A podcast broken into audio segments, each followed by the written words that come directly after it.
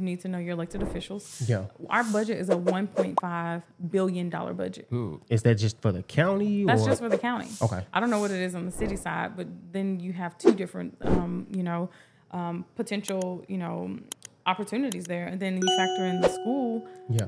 system, and you just have so much money flowing around you. Yeah, yeah, and yeah. so these are contracts, you know, and this is something that I've actually started to open up a line of questioning about. Um, are our contracts because I continue to see that we're giving away millions, millions, millions, millions each and every meeting, Yeah. and I'm starting to ask, you know, what was the percentage of minority spend here? Yeah. You would be surprised how many times it's zero percent. Yeah. Why? Zero percent. We you hear that a lot, but why? Well, okay, so I think it's multifaceted. So one, there's a technicality here. Right now, the county in Shelby County doesn't have an MWBE program, so there is literally no metric that we are trying to meet. What is NWEB? Minority women, you know, we will try to hit these figures um, to be able to ensure that these particular subgroups have opportunity. Yeah, yeah, yeah. So with the NWB spend in place, it will make us at least have to hit a figure. But oftentimes that figure is so low, like it's twenty percent. Yeah. Right now in Shelby County, about over fifty percent of our population is black, right? And when you think about it in Memphis, that jumps up to sixty-five percent. Yeah. So we shouldn't be satisfied just with the twenty percent spend. And if you think about it, the W in that is for women. Yeah, yeah, so yeah. white women qualify. Hmm. So if you if you peep game, then you know you just put in the business in your wife's, your daughter, you know your aunt's, Yeah, you yeah, know yeah. name, and you're able to qualify. Yeah. So it really has a huge loophole in it, even as it stands. So. Um, I think it's multifaceted. The fact that we don't have a program that actually creates any type of baseline is a Yeah, problem. yeah. The fact that we um, actually have not qualified enough people to become um, approved vendors, that's a problem. Okay. So it's like the little red tape So it's there. a lack of people that's participating as well. Right. And then the engagement. Like no one actually takes on the responsibility of recruiting people. Mm. Yeah, so people don't even know. Is anybody tasked with that though, or is it just one of those things that somebody just have to step up and do Listen, I'm five months in, and these are the questions that I'm asking. Okay. So um, I'm I have to get past this 90 days with the land bank because, like I was saying in the beginning,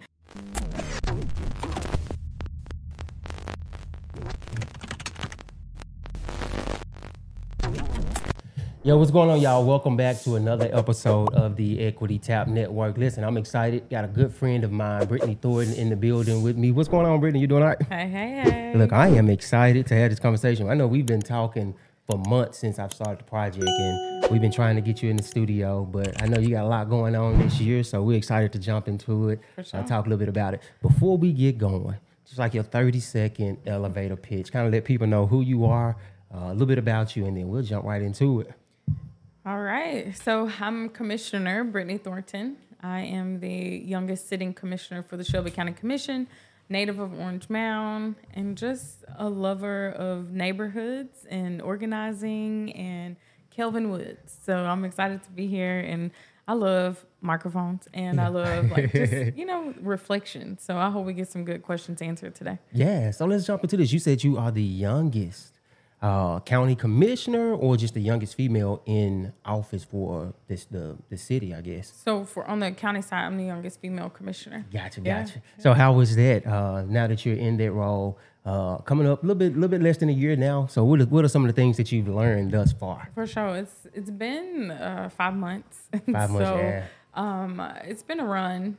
You get all of the issues that preceded you dropped in your lap, Yeah, and then over time you see just that. you're just starting to realize like where all the gaps are. So, um, I think I'm just hitting my first like, man, this is overwhelming phase. Yeah. and I'm trying to, you know, crawl up out of that energy so I can be more productive. Um, I'm already starting to see that you can dig into so many different things. Yeah. So I um, need to just pick my focus areas so I can get some wins. Yeah, yeah, because yeah. at this rate, time is going to pass by and nothing's going to get accomplished. Yeah, you know what? That's always uh, uh, just something that I'm curious about when it comes to like elected officials, because I know you campaign on one thing, but then a lot of times it's your first time, like Right. you in office. Um, then you come to a point where it's the realization of okay, what I campaigned on, I'll be able to do it, or Right. it's unrealistic. How did that work out for you? Yeah, for sure. That's exactly where I am. So, um, you know, I campaign thinking about District 10. That's Yeah. the district that I represent. And um, you get in office and you realize you are a countywide uh, representative. So Yeah. we we cover everything from the hospital, Regional 1, to Okay. the jail, 201, to Oh, yeah. the schools. Okay. And so this bigger issue of Shelby County has risen, and I'm just like, "Woo, where's my district?" You know. Yeah. So in the district, I'm focused on housing, transit, and economic development. Okay. So I have thankfully recruited a team of interns that are hard at work, Okay. focused on um, figuring out who are the players in each one of those respective areas, and then they're gonna hopefully help me co-create some legislation here. Yeah, that's interesting. So once you think about like your first year, because this position is a four year, a two year or four year Yeah, position, well, you get two uh, four-year terms. two four year terms, so uh, eight year term or eight years if you win both terms. Right. So once you think about that in uh, terms of like the the timeline, what are some of the things that you want to focus on now? What are some of the things that you look at it like, all right, this is more realistic. Let me accomplish this first. And I guess the reason I'm asking because you think about like uh, politicians and things like that. Like the first term is spent a lot of times preparing for the run for second term, so Right. they don't get a lot done in that first term. So I guess what I'm asking is, how do you look at that eight year time frame, Yeah. and how do you map out some of the things that you want to do? That's another good question. So I'm just a f- huge believer that good work will make room for you. So I don't worry as much about the elections. Um, I just worry about doing good work. Gotcha. So gotcha. for me, um, you know, within my first six months, I just put a moratorium on the land bank, Okay. which is the place where people come to access, you know, properties. And so right now we're in the middle of a 90 day moratorium that I just spearheaded. And so figuring out that office, hopefully we'll figure out new inroads into people getting land, which is important because, you know, housing is my, my core focus here. And then um, definitely for me, I want to um, spearhead the efforts to get us a new jail, you know okay. um, they just came out with some data that shows that Memphis is one of the most deadliest jails in the country. You know, we had wow. in Had no 2022 idea, yeah. 14 people like killed, and at Rikers Island, with twice the size that we have at 201, they had 19. What? Hold on. Give me that stat again. How many got? last year? We had 14 people who were killed in Yeah. our jail system. And at Rikers Island, they had 19. Memphis has under 3,000 people within our jail system. Rikers Island has over 5,000. yeah. Wow. So, you know, these aren't stats that we want to celebrate. Um, and our prison is just aged. It's about 200 years old in terms Okay. of prison terms. So, no deferred maintenance is going to fix that building. So, um, and sorry, I, you know, we focus on the jails, not the prisons. So, Gotcha. it's our jail system that needs to be uh, re rethought of. So I got to pick up, you know, wherever uh, my predecessors left off with that, and, and it takes seven years to do a new construction. So all Mm-hmm. these things you set into motion, and you hope to be able to see them completed. Yeah. But there are lots of things that you know we will just be able to set in motion because they'll live outside of you Yeah, know our yeah, yeah. tenure. So 201, you said it's 200 years old, or based on the condition, it's in the condition of a 200 year old. It's about 40 years old. If you think in terms of dog years, it's a one to seven ratio. Okay. So every year it's about seven years. Wow. Yeah. 200. Yeah, yeah, exactly. That's horrible. So, like, what is the plan of attack for that? How do you bring an ideal to the table to to do this? Is it collective, or is it just something that you're spearheading? How does that work? Oh, definitely not just me. So, um, the jail falls underneath the sheriff. So, with our county government, you know, we elect so many different elected officials. So, you have your clerks, you got your sheriff. Um, so, this falls within his wheelhouse. So, I'm told that he has done a certain level of assessment. So, Yeah. it's really just figuring out how to connect with what he is intending to do, figure out where that conversation is left off, and then just kickstarting it on the commission. Gotcha, so, gotcha. it'll be a collaborative effort and we're trying to figure out some funding sources you know we thought the state level that there would be interest but Yeah. i'm told that that's not really going to work the way we want it to um, so we Mm. just got back from dc uh, just yesterday actually talking to our our senators and our representatives trying to figure out how to um, get some more support so it's definitely going to be a collaborative effort and it's about a $700 million price tag Wow. Yeah. Yeah, that's huge. So let me ask you this. I think uh, when we think about politics, uh, there's always like the fun side of it. Like, man, if I could make change, this is what the one thing that I would want to do. Yeah. And of course, once you get in a position, you realize there's a thousand other things that you have to to do, and sometimes it can overshadow like that passion. What is that one thing? If you said, man, in my tenure, if I got this one thing done, what would that be? I'm an organizer. So for Okay. me, I love the idea of just knowing every single neighborhood within my district, Uh-huh. making sure that there is some type of organizing that exists. Okay. So you think my district has everything from Castalia, Magnolia. If you're not from Memphis, these are some beloved traditional Black South Memphis neighborhoods, Orange Mound, um, you know, Alcy Ball, so many more. So just figuring out, you know, who are the current residents in those areas Okay. and how can we reinvigorate, you know, organizing because that's that's the gatekeeper. Those are the Yeah, yeah, gatekeepers for any community. So we have so many neighborhoods that just have transitioning gatekeepers, Yeah. and it's just left wide open. And hmm. so I want to make sure that this district is organized. I think it'll Okay. serve whoever my successor is. Um, and then definitely it'll allow me to be able to do some strong work so we can advocate for their projects. I got you. It's impossible for your elected official to do all the work. Yeah. So if you're going to leave it on them, then a lot of people are not going to be thought of. Mm-hmm. So I just want to know, um, and definitely, you know, in between my two terms, I want to double the amount of people that actually come out to vote. So it's kind Okay. of like a subtle, like little competition. There's one other of my colleagues who has, um, I guess, the, the highest turnout out of all of us. Okay. And I just want to, you know, blow his figures out of the water. Yeah, yeah, yeah, so um, I represent about, we all represent about 70,000 citizens, Okay. but 6,000 people put me in the office. Yeah. That's a huge So gap. seventy thousand is what District Ten represents, and out of those seventy thousand, only six thousand people voted. Yeah, so those are the numbers, and it's consistent. So we all represent a little over seventy thousand people. Okay. Um, and then you A know, little over. Okay, I yeah, got you. a number of people, somewhere between four thousand and nine thousand people would have probably put them in office. Wow. Yeah, they're very low turnout numbers. Yeah, yeah, yeah. Why do you think that's so? Well, there are many reasons. Yeah. Um, you know, some people whose job it is to actually do this work of engagement, I would just argue they're just not doing their jobs well. And then beyond that, the organizing piece. Our neighborhoods don't actually have like solid organizing in them. Yeah. So, you know, these hubs, these epicenters where people were getting registered to vote and there was a drive for these type of like citizen based things Yeah, that you do. yeah. Like you just don't have those things, you know? Like people are commuting into these traditional black neighborhoods. Okay. Um, so the local residents may or may not be going to the churches there. Yeah. People with school choice, you know, the kids are going outside of the neighborhood. Like neighborhoods are not very centered, Okay. and so it really, you know, impacts people's engagement. Yeah, it's a lot to unpack once you really start thinking about it from just a, a bird's eye view, not just the ground level. Like once you look at this thing from a bird's eye view, it's a lot of projects that's encompassed. Let me ask you this. Um, politics. So we talk to entrepreneurs. Yeah. Uh, my audience is startup entrepreneurs. They they have been in business for a few years, uh, but they're coming to, for a mindset, tips, tricks, things like that to be able to help them move forward. I think it's very uh, cool that you're on the show because I know you got a crazy busy schedule. But just to kind of speak to entrepreneurs, just about you know government and business and kind of how all of that is intertwined.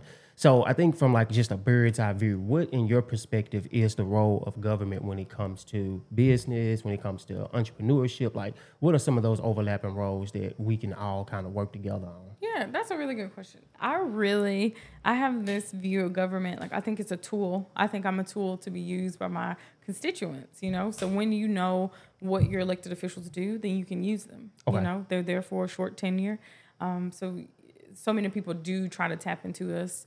Um, and I'm one of the newer, like, less connected. Like, I'm not coming from multi generational political, you know, you know, inroads and I'm just like here. Like when Yeah, I yeah, go to see my mom at the end of the day, she's like, "What do you want for dinner?" She's not talking to me about politics. She doesn't really care. Mm-hmm. Yeah. And so, but that's not the same for some of my colleagues. Like they literally have to bear the baggage of their parents and their parents, you know, Uh, okay. because they come from such multi generational families that have been a part of um, Memphis and Shelby County politics. So. Okay. That I do distinguish those two. So I think that one definitely for people who are starting up uh, businesses, you need to know your elected officials. Yeah. Our budget is a 1.5 billion dollar budget. Hmm. Is that just for the county? That's or? just for the county. Okay. I don't know what it is on the city side, but then you have two different, um, you know, um, potential, you know, opportunities there, and then you factor in the school Yeah. system, and you just have so much money flowing around you. Yeah, yeah, and so these are contracts, you know, and this is something that I've actually started to open up a line of questioning about. Um, are our contracts because I continue to see that we're giving away millions, millions, millions, millions each and every meeting, Yeah. and I'm starting to ask, you know, what was the percentage of minority spend here? Yeah. You would be surprised how many times it's zero percent. Yeah. Why, Zero percent. we hear that a lot, but why? Well, okay, so I think it's multifaceted. So one, there's a technicality here. Right now, the county in Shelby County doesn't have an MWBE program, so there is literally no metric that we are trying to meet. What is NWEB? Minority women, Right. you know, we will try to hit these figures um, to be able to ensure that these particular subgroups have opportunity. Yeah, yeah, yeah. So with the NWB spend in place, it will make us at least have to hit a figure. But oftentimes that figure is so low, like it's twenty percent. Yeah. Right now in Shelby County, about over 50% of our population is black, Mm-hmm. right? And when you think about it in Memphis, that jumps up to 65%. Yeah. So we shouldn't be satisfied just with the 20% spend. And if you think about it, the W in that is for women. Yeah, yeah, so yeah. white women qualify. Mm-hmm. So if you if you peep game, then you know you just put in the business in your wife's, your daughter, you know your aunt's, Yeah, you yeah, know yeah. name, and you're able to qualify. Yeah. So it really has a huge loophole in it, even as it stands. So. Um, I think it's multifaceted. The fact that we don't have a program that actually creates any type of baseline is a Yeah, problem. yeah. The fact that we um, actually have not qualified enough people to become um, approved vendors, that's a problem. So it's like a little red tape So it's a lack of people that's participating as well. Right. And then the engagement. Like no one actually takes on the responsibility of recruiting people. Mm. Yeah, so people don't even know. Is anybody tasked with that though, or is it just one of those things that somebody just have to step up and do Listen, I'm five months in, and these are the questions that I'm asking. Okay. So, um, I'm I have to get past this 90 days with the land bank because, like I was saying in the beginning, I'm spreading myself too thin. So Yeah. I'm just like overwhelmed with It's trying to take to it all do, on. yeah. Oh my gosh! And so, um, I want to like kind of like let that be my next focus. It's just to Okay. really digging deep within the minority contracts, but it's definitely something to be said. So you know, wherever you are, if you're in Memphis or Shelby County, um, figure out you know what is that office. We have the EEOC office Mm-hmm. um, here that is supposed to help people be able to get, um, you know, become approved vendors. Okay. So there is an office that's dedicated to doing that work, and then up- upon you becoming an uh, approved vendor, you bid on Yeah, yeah. opportunities. So you know, you bid, you fail, you learn, you come back, you bid, you get it, you know, Mm-hmm. sure, and then you sure. get that contract, and then you get your portfolio up, you get that relationship building opportunity. So we just need to get out there, and I love being connected to so many entrepreneurs and just like a community of entrepreneurs Mm-hmm. Yeah. because it just shows to me that we exist Yeah, yeah, yeah, absolutely. you know yeah. so on here in memphis and shelby county our commission predominantly black 8 out of 13 on city council 8 out of 13 Mm. on the school board i think it's like 8 out of 9 okay. so as black people in particular Yeah, we hold a majority stake in a lot of we these have offices. we have the inroads that we need to be able to secure these opportunities so i'm just here to just say they exist you know Yeah. right now if you have no clue what i'm talking about the first step is just to inquire right and then figure out what you don't qualify for Mm-hmm. Yeah. and make that your business to get on a pathway to qualify And that's what's going to be my question. So, as an entrepreneur, I know uh, in my previous business, it was a while before I started doing work with uh, the city, doing work with the county, partially because I didn't know. Right. Uh, and then once you think about it, like on a from a uh, just from a, a standpoint of education, is like I don't know what it takes to you know do work with the government and things like that. Uh, and because of that, it delayed a lot of uh, revenue and profits that we were able to see in our business. So if you're thinking like you're sitting here with an entrepreneur that does no business with government, I know you said the first thing is to inquire, but like before they even inquire, what are some of the things that they should be looking at, getting in order? You know what I'm saying to make sure that their process is as uh, seamless as possible. Yeah, you know, I'm gonna have to put that question back on you because Yeah, you've yeah, yeah. gone through it. Um, I think it's just it's it's an interesting process of like you know people expect you to act on things that you don't know. So I think it's really just I mean it goes back to me so often like who you're surrounding yourself with Okay. because that really will make an impact. So if I want to be a successful entrepreneur, then what am I doing? I'm plugging into that community. I'm just Yeah, trying to be in the spaces and places where those people are. So I would say first is just open up, you know, new opportunities for you just to bump into knowledge Yeah, and connections absolutely, and yeah. understanding. And then you can ask those questions because just from being around you, I just learned so much, you Yeah, know. yeah, yeah. So I have like. I always have this long list of things where I'm like, oh, look up this person, go visit this, you know, Mm-hmm. every single time I talk to you. And so I would just say to the to, to the burgeoning entrepreneur, like check your camp, Yeah. you know, and figure out, you know, how is it serving you? Is it exposing you to newness? And if not, then you need to just diversify that. And I, you know, we're in Memphis, but you go to other cities, there's so many different networking opportunities. Oh, yeah. Oh, yeah. And so I would just say utilize them to your advantage, even if you're not getting out there. I mean, now we have what do you call it, digital real estate. Oh yeah, yeah. Digital real estate, talking Yeah. about content. Yeah. You got so much. I mean, YouTube University is a real thing. So I would say, you know, don't let that inhibit you. And then also lean on your elected officials. We are Yeah. Mm-hmm. supposed to be your first line of defense. So if you reach out to me in my office and you just had that basic question, Yeah. then I could easily point you to people who could get you started Mm-hmm. and then come back. When you run into a wall, you know, that's the Yeah. relationship that people should feel like they For have. sure.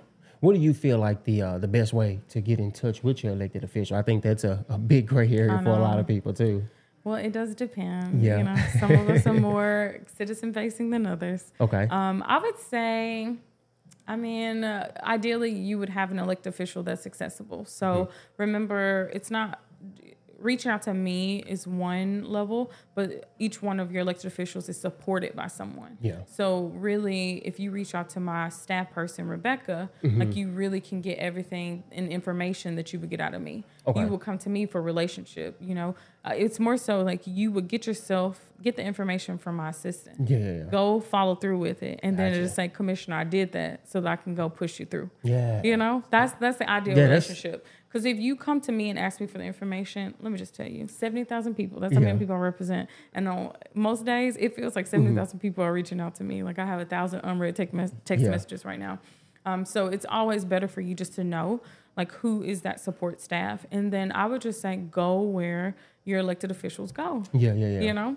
Where do I'm- uh, elected officials go? I mean, we we're constantly trying to to be out. You know, like a lot of it is just so heavily relational. So yeah, yeah. events, you know, like any of the the headlining events, you think groundbreaking. So you Mm-hmm. think I just went to a groundbreaking the other day, and it was like so many elected officials that were there. okay. So if you were just an everyday person, you could have talked to the mayor, you could have talked to city council people, school board members, county commissioners. Mm. So all groundbreaking right? events, yeah. I mean, definitely the groundbreaking events are great. Um, but if you can get to other events that are like big headliners, a lot oftentimes elected officials will go just to show solidarity. Yeah. So you can those are a great stop, and then you have like you know your more um, you know district based events, which Okay. could be great. So there are many.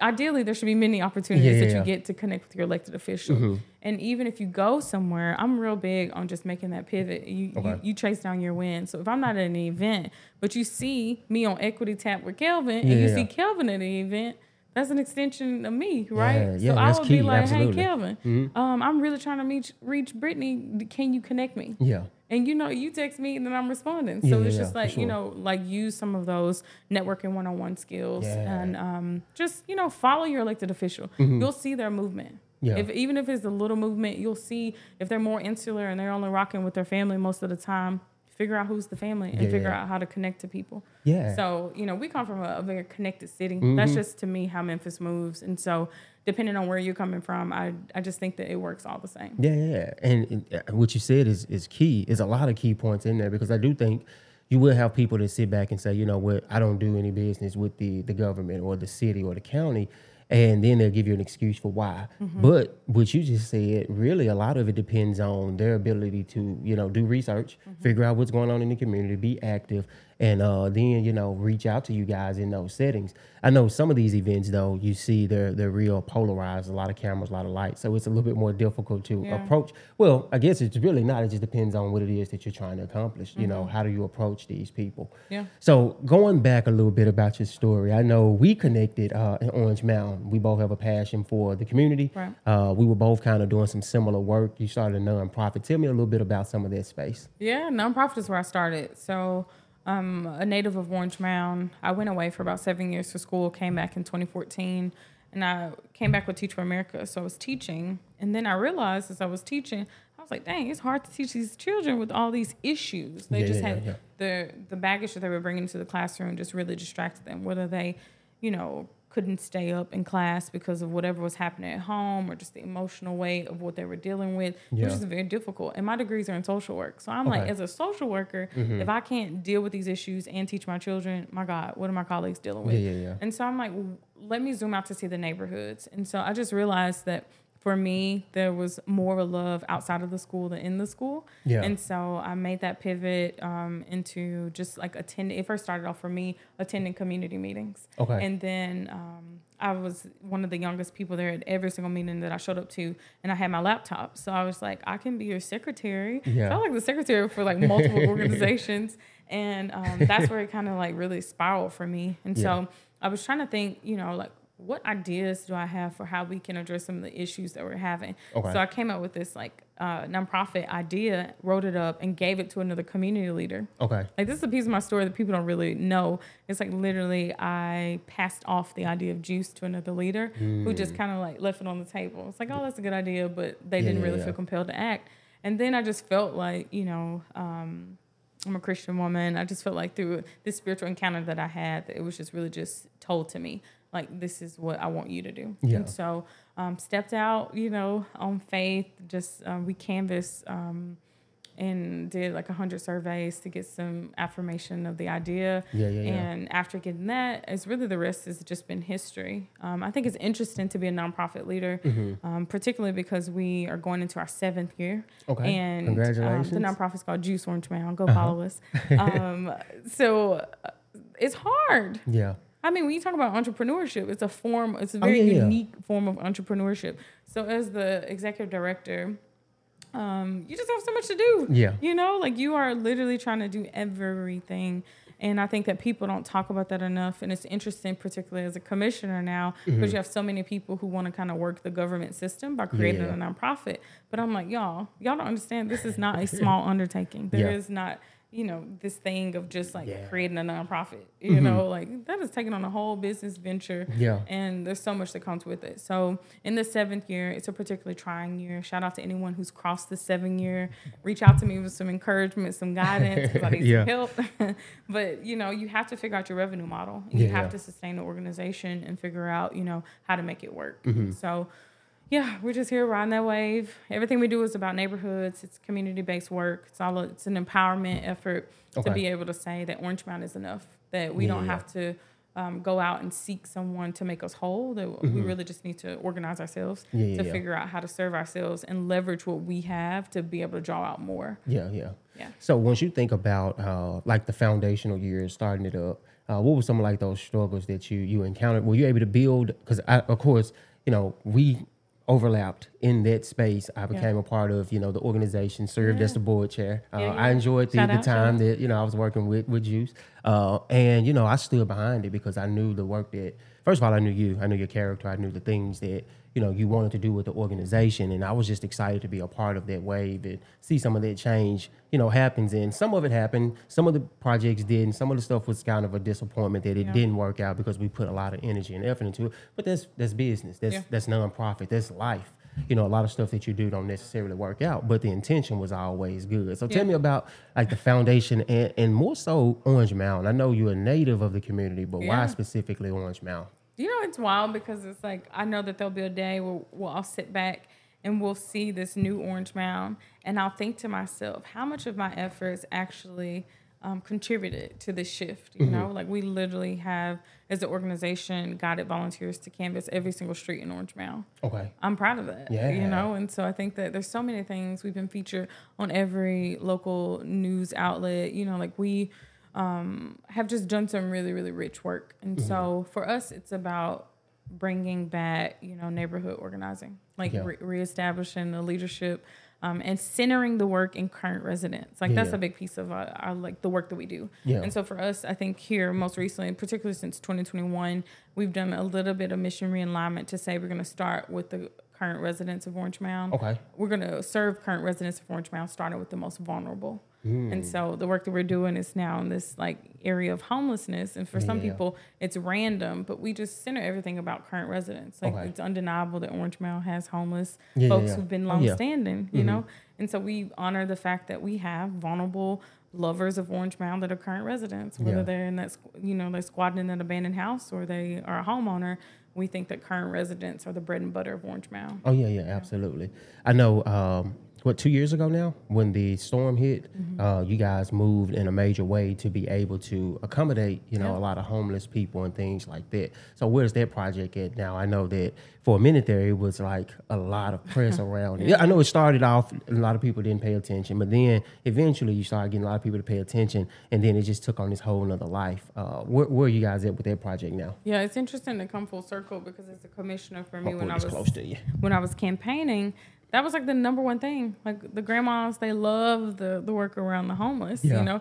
And so um, it's just it's just interesting because we purchased the building in 2020. And that's a whole story. I have to come back for part two. Yeah, yeah, yeah. Okay? That's fine. Yeah, gotta- we'll do gotta- that. You got to invite yourself back. Okay. um, but we got this building in 2020. It's centrally located on Park Avenue, which, if you know anything about Orange Mound, by the way, we're the oldest black community in the city of Memphis, Yeah, yeah, established in 1890. You know, I know that the viewership is, is expansive, so just want to make sure y'all know what we're talking Mm-hmm. about. So Orange Mound, we're in the center of it, and we have this building. So you know that around the time when you're board chair, that was the big thing. How are we going to activate this building? Yeah. How are we going to turn this into a revenue generator? Like Like, how sure. we just, what are we going to do with this building? Our whole fight was just knowing that this is the place to be Yeah. and this is the opportunity. So we got the building. And then in 2021, um, you know, we had an inclement weather you know memphis weather's just all over the place so we had this little two week window of us preparing for doomsday lots of snow anticipated so i'm looking i'm seeing the community around knowing that no one is on the job of actually helping folks get out of this weather Yeah. and so we have this building, mm-hmm. the heat works, you know, like I'm just thinking, surely we can do something. And Yeah. what people don't know is two years prior, I participated with another group that did um, an outreach centered around serving the homeless. Okay. And then that next year, there was no effort. And so I had mm. seen like the lack of sustainability for an effort. So I'm like, dang, I don't know if anybody's going to serve them. So we got the mm. building, the weather's coming. So just decide, literally, it was like the 13th, 14th, and 15th. So the 13th idea comes. I'm like, okay, because I'm, I'm at my house. My house isn't weatherized. Yeah. It's so cold. And this was my house before the house I'm in now. But Yeah. um, I'm in Bethel Grove. I'm cold. I'm like, dang, I'm complaining pretty hard. What are other people going to do? Yeah, That's That was yeah. the train of thought. And then I'm like, oh, we have a building. So I start to consult like three different people, and they were like, yeah, yeah, yeah, yeah, just think about this. And so Mm-hmm. everybody was, yeah. And so on the 14th, we literally are going to Academy, getting cots, and we're just piecing this thing together. Yeah. And so our whole thing, it's so interesting we're talking about this because this morning I woke up just with some little flashbacks, and we were going to make a luxury warming center. Like that's Yeah. what the whole idea was. So literally, I went and got like satin pillowcases for these pillows, and it's funny because when you put your head on a satin pillow, Yeah. your head just rolls off. Oh, okay. so you know, it was like this whole concept that in practice, you know, people were coming in there, they're like, "Can I just get a regular pillowcase?" You Yeah. know, um, but it was just a really, really great experience. Um, that morphed into something so big. Like Yeah. there was no plan to start, you know, a homeless shelter. Let me It ask was just you. supposed to be a warming center. Initially, how many people did you, um, once you had the ideal and you sitting at home, you like, I know there's some people out there in need. Like, how many people were you initially thinking, okay, this is how many people we can help? That's a good question. So, you know, on that first night, I remember I just wanted to see seven people. Okay. And so by 2 a.m., we had seven people. You know, one of the last persons, we still talk about the original group. Um, she came in at 2 a.m. Um, I still remember these things like yesterday. I don't think that over the course of the inclement weather, there was a figure. But what Okay. happened was over the course of those first two weeks, we had a night where it looked like a FEMA site. It was 26 people that housed with us Yeah. in the building. Like it grew from that seven to 26 over the course of the two weeks. And then the third week, there was a water boil advisory. Well, if you don't have a house, how can you boil your water? Yeah. Yeah. Right. So we're thinking, okay, well, we need to be responsible for that third week. About the third week, we're like, oh my goodness, look how many people are like coming in. Like Yeah. they're they're coming in, they're getting familiar with the space. So we just chose to stay in this space. Mm-hmm. Um, cots turned into uh, a set of twelve bunk beds, and we just literally just like created this project. Like I moved out of my house into the homeless shelter because Juice only has one staff person, me. Yeah. So I'm like, if I'm gonna do it, then I'm the only person that can do it. So Yeah. it was just a very organic process of just building, Yeah. you know, and it turned out over the course of 11 months and 13 days before we were closed, we uniquely housed over 100 men and women. Wow. Yeah. So just less than a year, Just something that started off as you know um, a weather, you know, Yeah. uh, situation where people needed to get out, and you got started that with seven people, and it, you, you serviced over hundred people within Yeah. it. And that's that's huge. That's unique stays. We had so many other people who would come in. I remember one guy, he came in, he was like, all my friends in here. Yeah. And so he would just come and just kick it and help us clean. And it was just, it became, it was interesting when we expanded the base, like low um, income, vulnerable renters would come in. Okay. So, you know, I got to meet a number of people. I remember this um, senior, he was getting disability and he said that he was paying $500 for half a room. Okay. Five hundred dollars. Five hundred dollars for half a room. So you just you got so many people who were coming in, though they may not have ever uniquely stayed. There was a whole community of people who were just you know visiting, Yeah. whether it be to get you know the resources, like people um, really the network. And this is one Yeah, of the yeah. things where I'm really interested in like organizing. For- me, it's Black money, Okay. but then also Orange Mound money. So it's just like we had a self sustained. We didn't apply for a grant. You know, like we had a self sustained operation. I remember Mm-hmm. Yeah. one day they were like, "Hey, you get your beans." Like a little lady just pulled up, opened up the back of her truck. She was giving beans and cornbread. I was going And to ask then- you, yeah. yeah, like, how was did all of it come together? Oh, my gosh. And I think I think the coolest thing is you live life with these people for almost a year. Yeah. So I'm, I'm very interested in like what was that like living life with people, and then yeah, how did you guys sustain it all? Yeah. The sustaining part was it, it came very easy because Yeah. Orange Mound loves Orange Mound. Gotcha. So it's like as soon you know as the media was pumping up you know the story and we we do a lot of just um, building a positive narrative around Orange Mound just Okay. from you know our personal pages. So we were intentional to let people know who the people were, like more than just being a homeless person. You know, like this person loves skating, this person loves to draw, this person can sing. You know, like we we just really tried to like round out perspective around people and just share like the moments of us living together. It was like Yeah. really like a little little I don't know like TV episode show. sure. Um, but from that, you know, it drew out so much support. So, Yeah. you know, I think post pandemic and just post that engagement, we've connected with so many more people. Though we have been in the community for like five plus years. Mm-hmm. Yeah, yeah, yeah. You know, It- it you happens just that way, It yeah. really is. It was just very interesting. Um, and then uh, what was the other question that you had? So I was, I'm just curious uh, about the the doing life with you know those individuals uh, because I I know you had to have like some real tough skin. Yeah.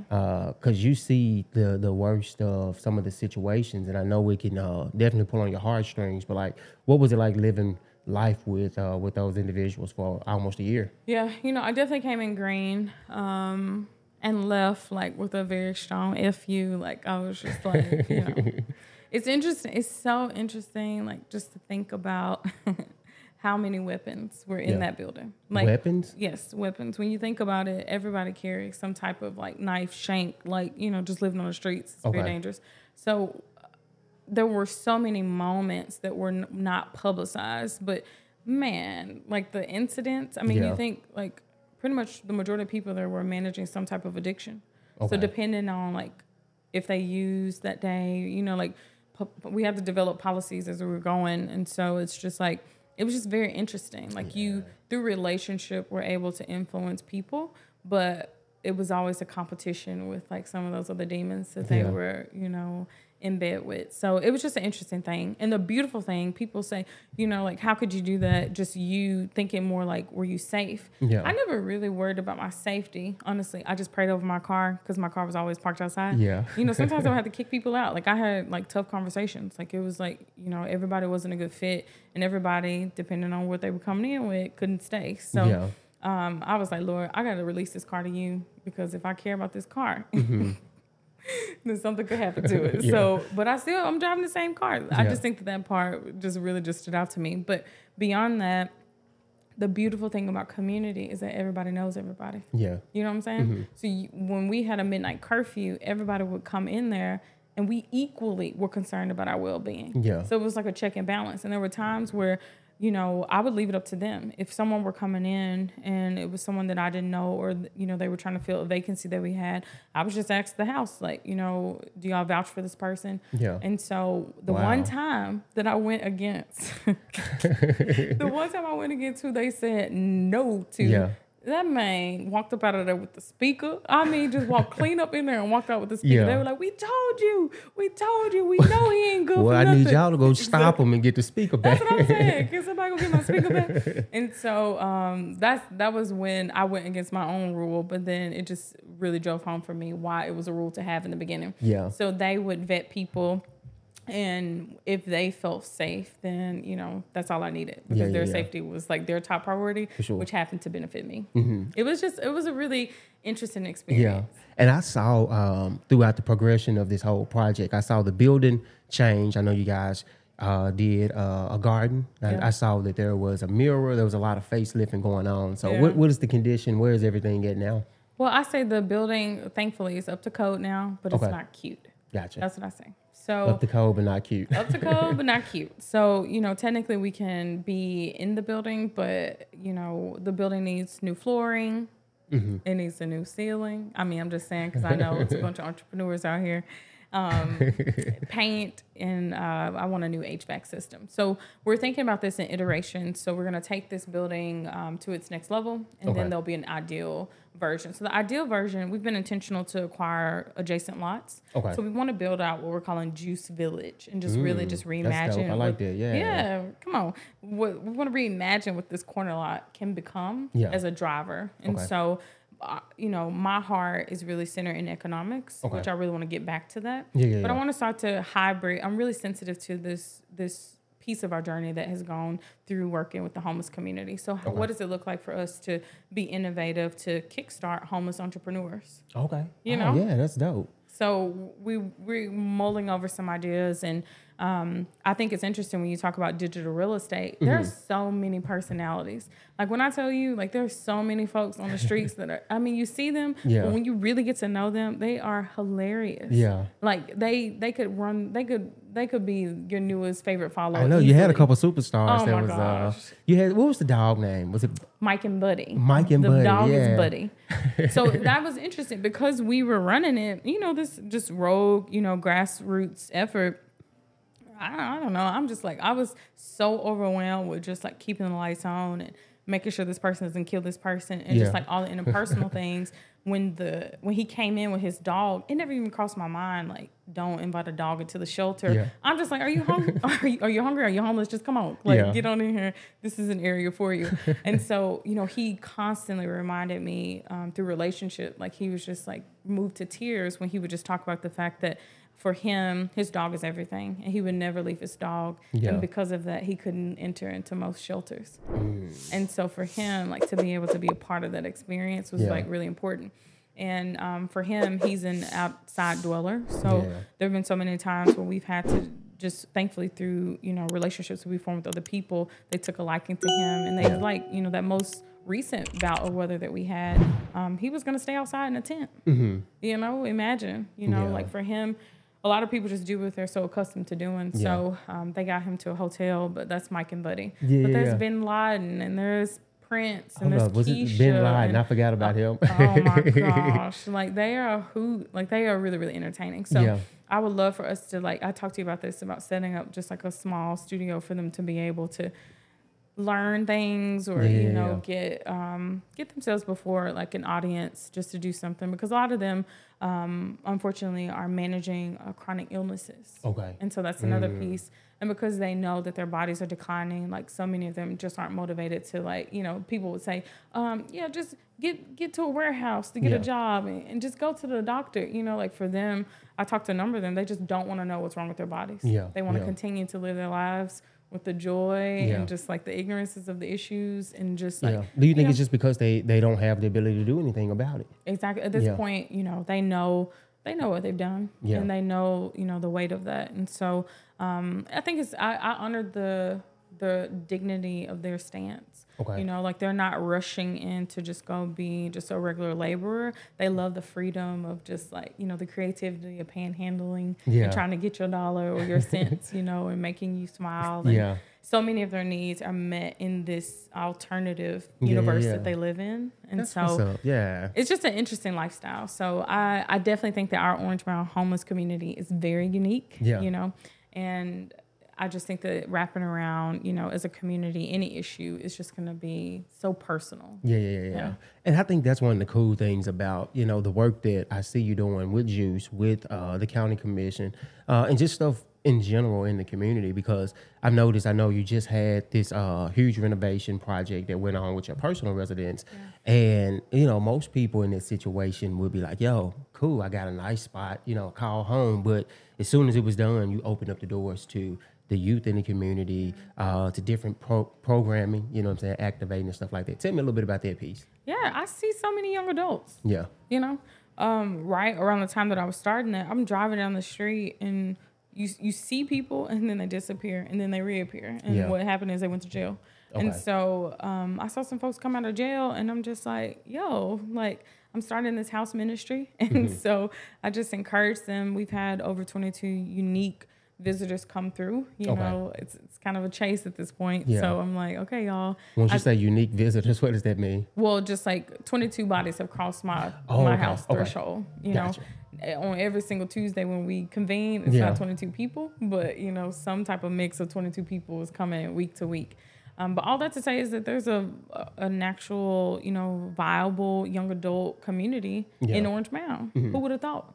Because you don't you don't see cool things like happening Yeah, for yeah. young adults. For sure. Oftentimes people talk about school age children or they talk about seniors. Yeah, yeah, In communities like Orange Mound, where's the middle the middle age group? Where are the millennials? yeah, yeah. You know, I think it's the weirdest thing. So knowing their struggles, I just wanted to let them know that they're not alone because. I think their movement would just lead them to think like this is the norm. But I'm like, Yeah. y'all, in other neighborhoods, like people actually have amenities. Yeah, they yeah, have places and spaces they can go to and call their own. Mm-hmm. My professional friends, they love the cigar bar visits and the cigar yeah. Mm-hmm. bar, and they love you know all the things that you do when you're like a cool hip millennial professional. Yeah. But for them, like I feel like I'm a millennial, but they are millennial age, but they don't walk around saying they're millennials. Yeah, yeah, yeah, for sure. They're just like I'm 20, you know, I'm 29, 28, you know. Um, so it's just an effort, you know. I just again, I love organizing. I love looking for the gap, and I Mm-hmm. love just trying to facilitate, you know, trust relationships. Yeah, yeah, yeah. And so for me, I got this house, um, which happens to be an HGTV house. I'm like, okay, if anybody could have something that people want to come to, surely I now have it. So Yeah. opening the doors, I consider myself the house curator. Okay. And we are inviting guest ministers to come in to do Yeah, a weekly. Bible study. That's what's up. I know. Um, I think you're the right person to do it because I know as of lately you've uh, done a lot of traveling, uh, international travel. So I'm curious to kind of see. You know, I keep up with you, Britney. Come on now. so you think about all the things that you see on an international level, all stuff that you see just locally. You know, with all your travel and stuff like that, and then you look at Orange Mound and the condition that it's in. Like, what is what is your vision? What are some of the things that it's going to take for Orange Mound to start? Becoming like some of these places that you're traveling, uh, where it's more commerce, where community is starting to build back and things like that. That's an awesome segue. Um, one particular, so one, I'm gonna say two things in one. So in politics, I've already had my first little attack where they tried to make our own property. Okay. And I made a goal, this, this arbitrary goal. I said I want 20 new prop- 20 properties. So you know, I got 18, and they tried to make a you know whole story about it. When you get into politics, just look forward to these It's type of coming, things. You know, it's coming. so I was like, listen, I'm happy that y'all put this out here because I got 18 properties that I need to try to do something with. Yeah. Like for me, in a community like Orange Mound, and some of y'all that are listening, you know about the land turnover process. You Yeah. know, like we know that the properties purchased are gonna like ush- be ushered into like this new Orange Mound, Okay. and there won't be opportunities to get in in the future. We don't know if that's two years, five years, ten years. Mm-hmm. Yeah. But we know that's where it's going. Okay. Mm-hmm. And what we know now is the properties are increasing. So I've been, you know, rooted in Orange Mound and actually just committed. In 2015, I said I am going to stay in Orange Mound. Okay. So when I lived just one neighbor over in the Bethel Grove, I knew that I was coming back to Orange Mound. So when I purchased this house that was the HGTV house, it was because I was like, this house is going to make me a resident in Orange Mound again. Yeah. Didn't know how. You know, there would be times where I would save up money. Like I, I think I had like thirty thousand dollars in savings, Mm-hmm. and I was like, dang, how do I spend it down? Like, Yeah, who, what contractor do I go find? Like, it was just so um, really daunting. Yeah. Like, and I know that there are other people who are just like, I do not know how to rehab a house. I don't know how to select a contractor. Mm-hmm. Yeah. And so you just kind of, I don't know. You know, so you bought the house and it was just you weren't occupying it at the time. it No, was just you a couldn't. that okay, I got you. it was straight from the land bank. And so you were saving up to kind of renovate it. Okay, That okay, was I'm the whole following you. vision. Yeah. Like because I, you know, the only thing Orange Mound had to offer was like real blighted homes or or vacant lots. Yeah, So yeah. either I'm gonna have to go through a new construction or I'm gonna have to rehab a home. Yeah. I haven't done either. Mm-hmm. My parents haven't done either. Like there's nothing in my my intimate circle that could advise me on how to do those things. Yeah. And so what we're really talking about here are people who are trying to like break out of generational poverty. Yeah, yeah, yeah. You know? So it's like the experiences of my mother and I, when I came home at 26, I was making more than my mother who had worked at FedEx for 26 years. Like let that sink in. Yeah, yeah, yeah. You know? Yeah. And so what we're talking about here is just like people who are first generation wealth builders. Yeah. Like you got to move differently. You got to be aggressive. You got to take risk. And so, um, just the travels, how that connects is that I've traveled, you know, to 19 countries at this point. But one of the more recent ones here is Ghana. Yeah, yeah, And yeah. so my first trip to Africa, and I plugged into this developer community. I think it's just interesting how all these things have just played out. So, in being connected to this developer community, I'm seeing all black projects from the quantity surveyor to the foreman to the architect to the brick mason, everybody's Okay. black. Yeah, yeah, to yeah. the owner, to the I mean, like literally, like everybody is black. Yeah. And so it's the coolest thing. Like there are a couple of developments that I've been following these past couple of years. And then, you know, this week I'm gonna close on my first property in. Accra. Okay. And I'm just like Whoa, literally. Where is it at? it's in Accra, Ghana. Ghana. Okay. Yeah. Wow. I know. And so I'm just I'm so excited. like when I tell you I'm so excited. is huge. when I tell you. So I'm just I'm I'm so, you know, going to these meetings, seeing even just where we're at right now in Memphis, like think about all the new development that's happened around here. Yeah. And I look at every single project and I'm like, did a black builder, you know, who's getting the, the residual off For of sure. this? For sure. Like, is this building black wealth? Mm-hmm. And so many times you look at the fine print and it's a hard no. Yeah. And so it's like that's a annoying hard no, it's a hard no. And in the world of building, where are the black female builders? Mm-hmm. So I'm just like, it's so it just it bothers me. Yeah, it yeah, yeah. bothers my mind. It's like you- the more you're exposed to, the more you realize how much work we actually have to do. serious. Yeah. Serious. And so I'm like, I'm hungry. I'm just like, listen, I'm not gonna wait on you to randomly pick me for these opportunities. Yeah, yeah. I'm not gonna continue to see you like at this point, like Yeah. build for generations, Mm-hmm. right? Uh, Fine. I will just go get my little lots, Yeah. Create my portfolio, Yeah. and continue to hang out with Kelvin. You understand? and eventually I'm gonna figure this out. And so the trajectory, it's just been very unnecessarily circuitous, but it's just cool the how, you know, you casting big vision for yourself Yeah, just yeah. draws out information. Yeah. And it positions you in a way that the things that you speak, you manifest. Yeah, and so yeah, yeah. I've seen manifestation so many different iterations in these 33 years I've been living. And it's just been good. So Mm-hmm. I'm just excited in the future when you see me become, you know, a neighborhood economic developer, which is what I aspire to be. Then you heard it here 1st You Uh-huh. know, a black female builder. Absolutely. Okay, you Oh, heard yeah. it here first. sure. Okay, so um, I'm just excited to see, you know, where my own entrepreneurial path takes me. But Yeah. there's some huge seeds in the ground, and I look forward to like making that more of an international venture. For sure. But I'll just say, you know, international has given me the case to be made, and then I want to prove it here locally. Yeah, that's what's up. What uh I don't know if you mentioned this. What what is your educational background? So my degrees are in social work. Okay. and it's macro. So I'm not a clinical social worker, although y'all are amazing. Um, I am more of a systems thinker. I'm Okay. more of a a big picture, like show me the processes, like you know, like Yeah, yeah, I'm yeah. trying to look at systems and you know re revamp systems. Okay. Where did you get your degree at? So my undergraduate degree is from Baylor University, and then my graduate degree is from the University of Pennsylvania. Cool. So you've accomplished a lot. You said 33. in your- Thirty-three. My Jesus year. Absolutely, you've accomplished a lot. I'm uh, I'm excited for you in the next wave. Well, a- actually, what is like the next wave for you? What is what do you have next on your calendar? So I think you know I've kind of been dragging my feet on solidifying these 2023 goals. Um, for me personally, I want to focus on a couple of projects in the political world. Okay. Like I really think that I can create this organizing fabric, so I'm gonna do that. Um, I just became the Southeast director within the National Association of Black County Officials, Okay. and so there'll be some recruitment opportunities. The Southeast Dir- Director. Yes. Okay. It's a recruitment position. So I'm supposed to recruit more commissioners Okay. to this organization. but I'm excited about that um, because you know the vision given to me is international, but Okay. the wave was definitely something. It wasn't it wasn't just to go from local to international. Mm-hmm. It was a progression, and so when I see you know God being gracious to push and position me into this position, Yeah. that progression is starting to move out. So I'm just excited to see more of the vision coming true. Yeah. And um, of course, you know, trying to get this project up and going. So if you know anything about Ghana, that Yeah. people are always trying to encroach on your land. And so you gotta uh, really lay your foundation quickly and just steadily build. Um, so I'll be laying that foundation here, um, hopefully this month, and Yeah. seeing that project grow. So I'm super excited about that. You gotta document it for us. Oh my gosh! Well, you gotta teach me how to do that. But yeah. well, I don't know how you're gonna document it all the way over there, but you gotta make some connections. Yeah, for sure, for sure. Well, we'll figure that part out. Yeah. So, um, and then I personally, I love personal finance. I, Okay. I want to speak to the person that is like just chipping away at some of these debt, you know, goals of just trying to reduce debt. Like I've Okay. been on that journey.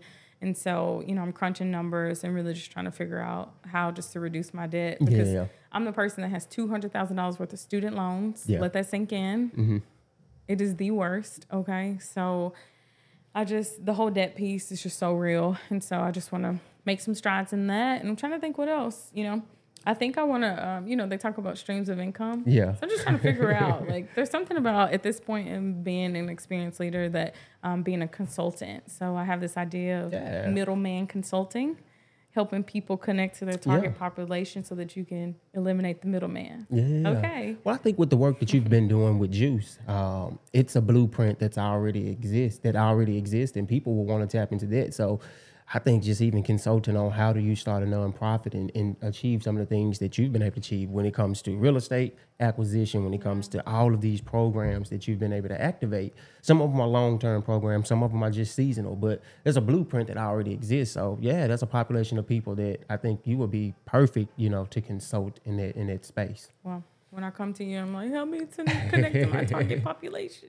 Yeah, yeah, Just yeah, for sure. Well, I got you. And you know, as things continue to uh, to grow and develop for you, we got to get you back. I want to talk more about this Ghana piece, so we got to get you back on the show sure. uh, as you guys start to develop and talk more about that. That'd be dope. Cool. And then we can all take a trip.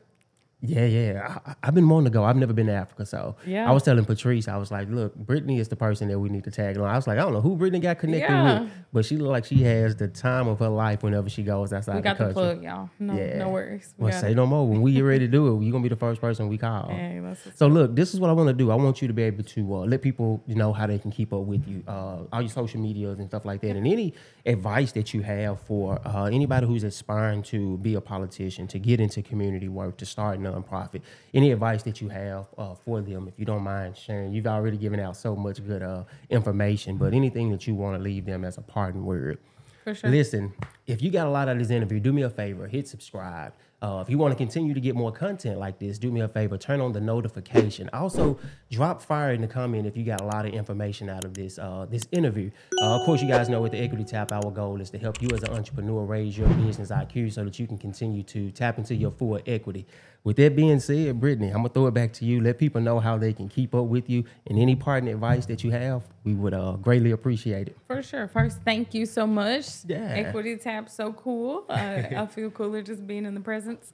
Um, uh, so I'm Commissioner Britney Thornton. I would love for you to help me expand my reach as a commissioner, the youngest commissioner, uh, female commissioner in the history of Shelby County. And I get to represent some dynamic communities. So go to Commissioner Britney Thornton on Facebook. I live on Facebook. Somebody help me get off um, because it takes up a lot of my time. Uh, You can also visit uh, www.britneythornton.com. And that's really just the, the one stop shop to figure out all these different identities that I'm managing and just to plug in wherever you have interest. So I would love to connect with you, use me as a resource, and definitely um, get connected to your elected officials. That's in order. If you're interested in becoming an elected official, then count me in your network. And I would just say be, you know, persistent and consistent. You know, Yeah. it definitely will help you out, um, and definitely speak things that you um, you believe that you can manifest. And so, you know, I say these days, dream it, go get it. I'm a Yeah. dreamer, and you know, I just feel like I'm just slowly trying to just like activate those dreams. So you can do it too. Yeah, for sure.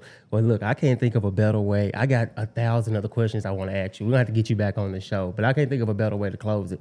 And uh, as things continue to progress, can we get you back on the show? Oh, for sure. Good deal. Well, we appreciate you, Britney. Thank you.